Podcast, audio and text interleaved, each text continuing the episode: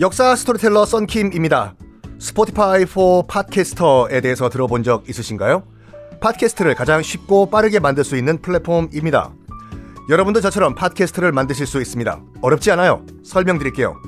Spotify for Podcasters에서는 핸드폰이나 컴퓨터로 바로 팟캐스트를 녹음할 수 있는 제작 tool을 제공합니다.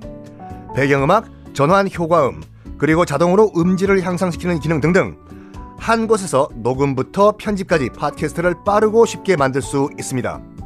이렇게 만든 여러분의 팟캐스트는 Spotify for Podcasters를 통해서 애플 팟캐스트, 구글 팟캐스트 등 여러 다른 플랫폼에도 한 번에 배포하고 한 곳에서 관리할 수가 있습니다.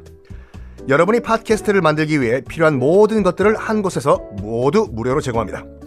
Spotify for Podcasters 앱을 다운로드 받고 지금 바로 시작해보세요.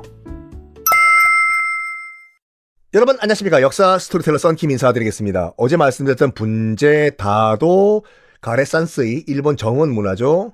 아, 이 모든 것을 합쳐가지고 무로마치 문화라고 해요.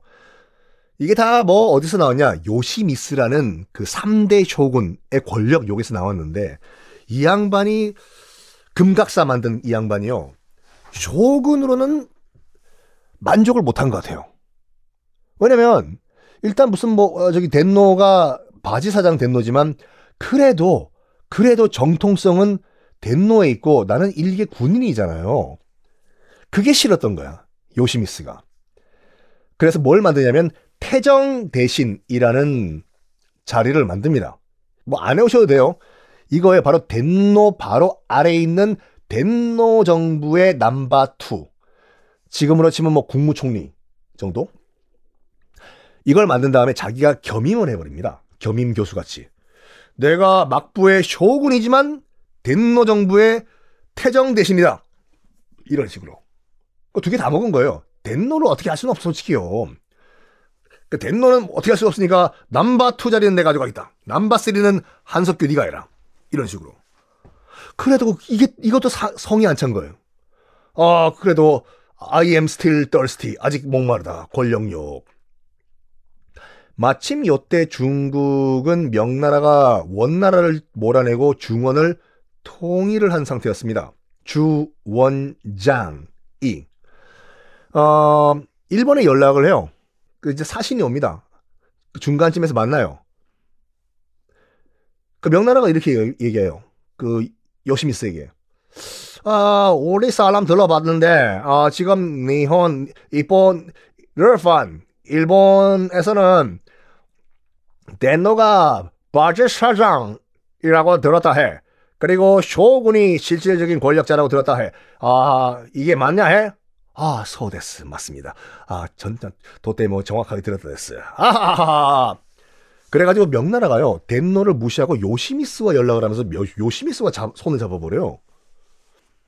이 말은 뭐냐면 진짜 국제 공인 허수아비가 된 거예요, 덴노가.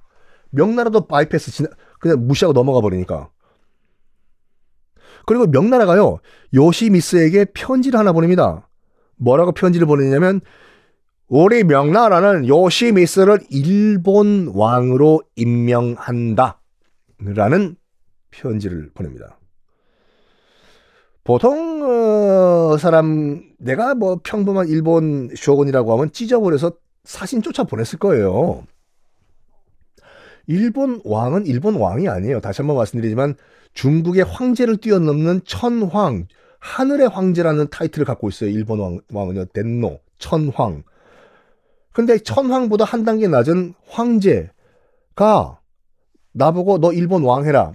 이거잖아요. 찢어버려야 돼, 이건요. 근데 요시미스는 정통성을 정말 목말라 했던 요시미스는 감동을 합니다.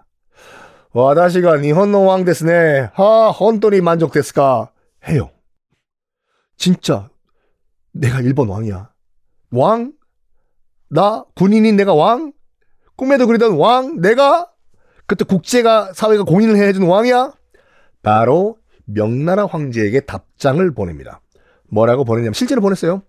뭐라고 보냈냐면 폐하의 신하인 일본 왕 요시미스가 감사의 편지를 보냅니다. 이렇게요.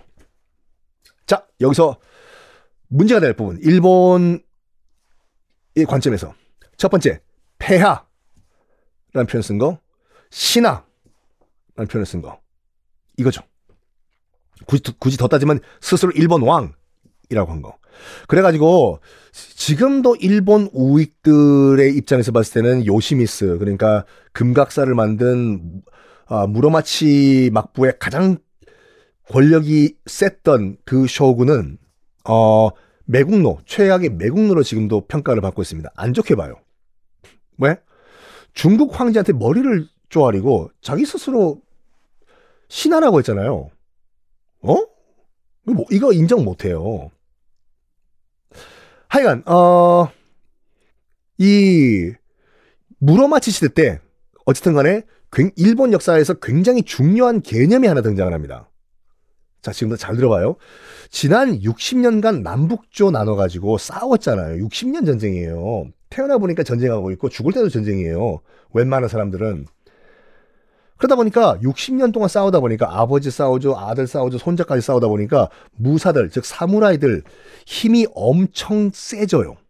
그리고 전투력 만렙이에요. 아버지부터 싸워서 아들도 싸우니까. 이제 거의 일본 전국에서 특히 요 교토를 중심으로 해가지고 전투 머신들이 됩니다. 그러니까 쇼군 입장에서 봤을 때는 이 전투 머신들 60년 동안 저희는 전투밖에 몰랐어요. 했던 이 전투 머신들 통제가 필요했겠죠. 그렇다고 해서 대놓고 너희들 와서 나 쇼군에게 머리 조아려라 물 끓어라 하면 무릎 꿇을까요? 유교 국가나 가능한 거죠. 여기는 유교의 유자도 없어요. 유교걸은 이 효리고. 그래서 쇼군들은요, 얘네들을 구슬릴 수 있는 무슨 뭐 사탕이 없나 하다가 일단 자기 신복, 쇼군, 쇼군, 쇼군, 무로마치 막부의 쇼군, 자기 신복들을 쫙 다 지방으로 보내요. 보내기 전에 충성 맹세하고, 너, 내가 지방으로 보내는데, 너 지방 가서 너 배신하면 안 돼. 알았지? 목숨 걸고 쇼군을 위해 봉사하겠습니다. 해요.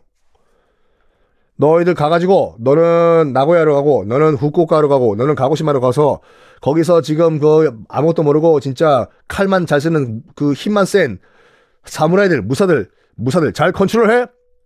하 わかります 하고 가요. 잠깐만 ちょっと待ってください. 지방으로 가는 나의 신복들. 너희들 내가 타이틀 어, 명함 파야 될 거 아니냐? 내가 너희들 새로운 이름 직책 하나 주겠다. 난다 그래요! 아 난다 그래는 참그 반말이고. 아 난다 난데스까?